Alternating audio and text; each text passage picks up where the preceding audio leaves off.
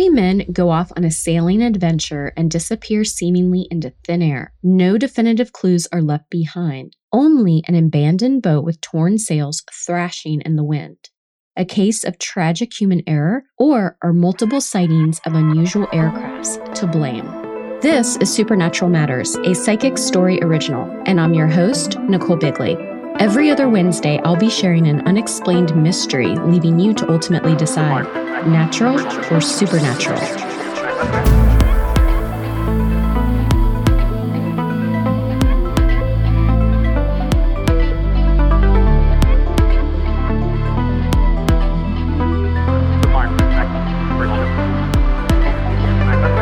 You can find all episodes of Supernatural Matters for free on your favorite podcast player or at supernaturalmatters.com. And if you like what you're hearing, reach out on Instagram, Twitter, or Facebook at A Psychic's Story.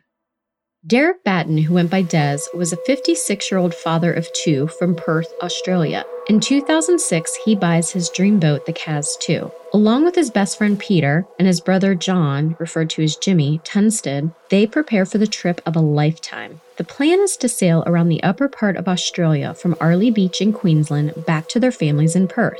It's a journey of over 3,500 miles that will roughly take them about two months. Between 7 and 8 the morning on April 14, 2007, Des and the Tunstead brothers set sail. At 9:30 that same morning, Peter's wife called. He told her everything was fine and that their next stop would be Townsville, just 2 days away. A couple hours later, Des made a routine call to a shore-based radio operator to check in. It was the last time anyone would hear from them. Three days later, in the desolate open seas, a 100 miles off the coast of Queensland, Australia, the crew of a surveillance aircraft makes a strange discovery. A catamaran, its sails torn, with no obvious sign of anyone on board, is drifting further and further out to sea. Where's the crew? And why is the sail so badly damaged? Unsettled by the ominous sight, the surveillance team notifies the Coast Guard, who dispatches a rescue helicopter. As the rescue team approaches, they expect to find an injured person or party, or worse, dead bodies. But instead, they find is a ghost ship. The crew has completely vanished. The engine was running, Fishing lines remained dangling in the water. The deck was dry. A half a cup of coffee rested near the helm. Food was plated on the table, alongside it, utensils. Three beds had clearly been slept in. The GPS, radio, and emergency equipment was functional, yet no distress signal had been sent. There were no visible signs of distress. Police investigators dig into the most logical cause for the men's disappearance. Could a storm have washed them overboard?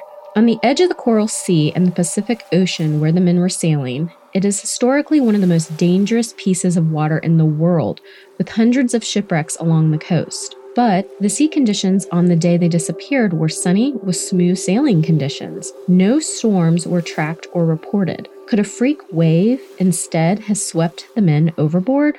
Freak waves are scientifically verified phenomena. They happen suddenly and without warning. Scientists define a freak wave as a wave double in size than the surrounding sea. So, in other words, if you have a 50 foot wave and a 20 foot seas, that is considered a freak wave.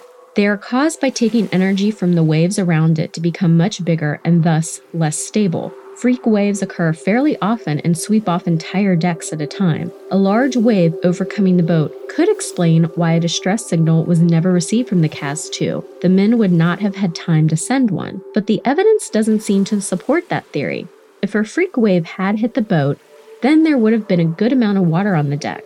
The gear would have washed away, the fishing lines would not necessarily have remained intact, and certainly the cup of coffee that was sitting there wouldn't be there. Drawing a blank, investigators begin to search for signs of criminal activity. All the men's expensive electronics, phones, computers, and navigation equipment are all found on board, along with their wallets with cash in them. Further, there were no visible signs of a struggle. The Kaz 2 was in perfect working order. Nothing is missing, only its crew. So, if a storm or criminals are not to blame, what happened? Where are their bodies? The evidence rules out men overboard caused by storms or criminal activity. An exhaustive search is conducted, but nothing is found of Des, Peter, or Jimmy.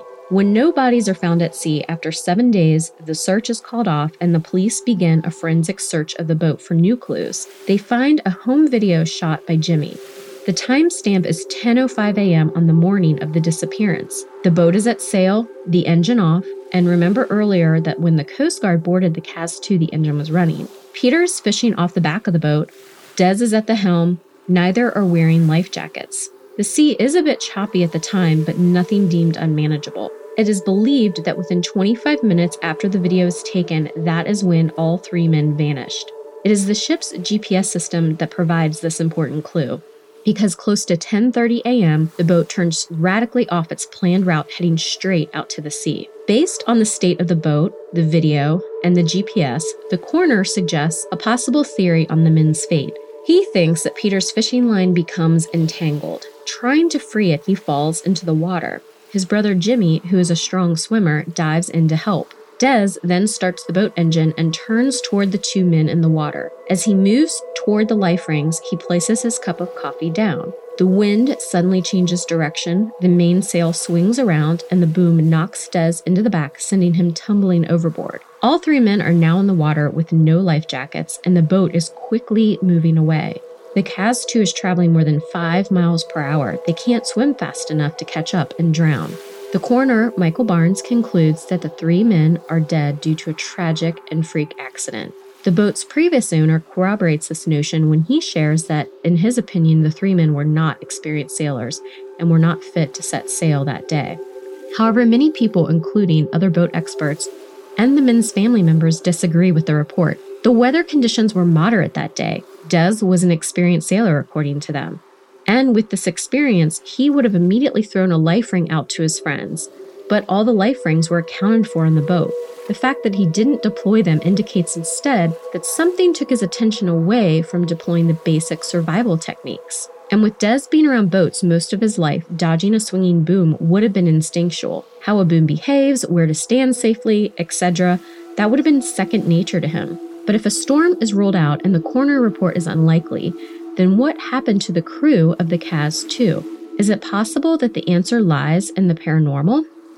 While the disappearance of Des and the Tunstead brothers is considered a closed case to investigators, many remain unconvinced and instead turn toward more controversial explanations. The Coral Sea, where the men were sailing, is nearly 8,000 feet deep and full of dangerous and elusive predators. Is it possible that the men fell prey to one of them? The saltwater crocodile is a prehistoric predator that has survived for over millions of years. Saltwater crocs are extremely dangerous animals, averaging 10 to 20 feet in length.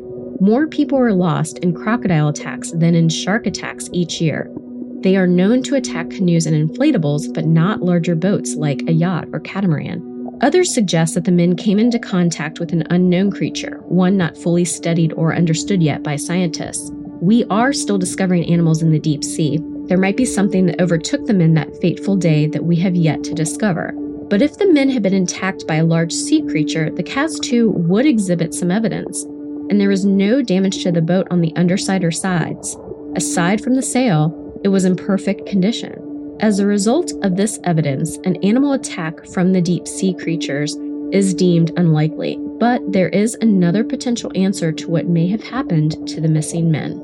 Australia is headquarters to one of the largest UFO investigation groups in the world and many members believe that the fate of the Kaz 2 is linked to a documented event that happened the day before the men set sail. It was 6 p.m. on the evening before Saturday 14th, 2007. Multiple witnesses reported a large gray, unidentified flying object in the sky. It is described as being a metallic saucer spanning 100 feet edged with lights and moving at an incredible speed. The object is seen heading out north to the sea in the direction of where the Kaz 2 would have been sailing at the time. 12 hours after the object is spotted, their surveillance crew spots the Kaz 2 drifting aimlessly and the men are reported missing. Within that same time frame, another strange object is spotted in Rubyvale, directly inland from where the Kaz 2 is ultimately found.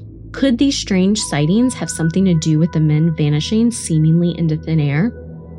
The official inquest into the men's disappearance ended in December 2008. After calling 27 witnesses to the stand, all the court could agree on was that staged disappearances and foul play could be officially ruled out.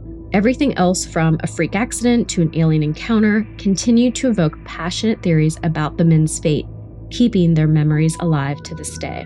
Thank you for listening to this episode of Supernatural Matters. So, what do you think? Were Des and the Tunstead brothers victims of bad weather, foul play, a tragic freak accident, an unknown sea creature, or were aliens to blame? Check out the photos and other evidence at supernaturalmatters.com and head over to a psychic story on Instagram, Facebook, or Twitter to give us your thoughts.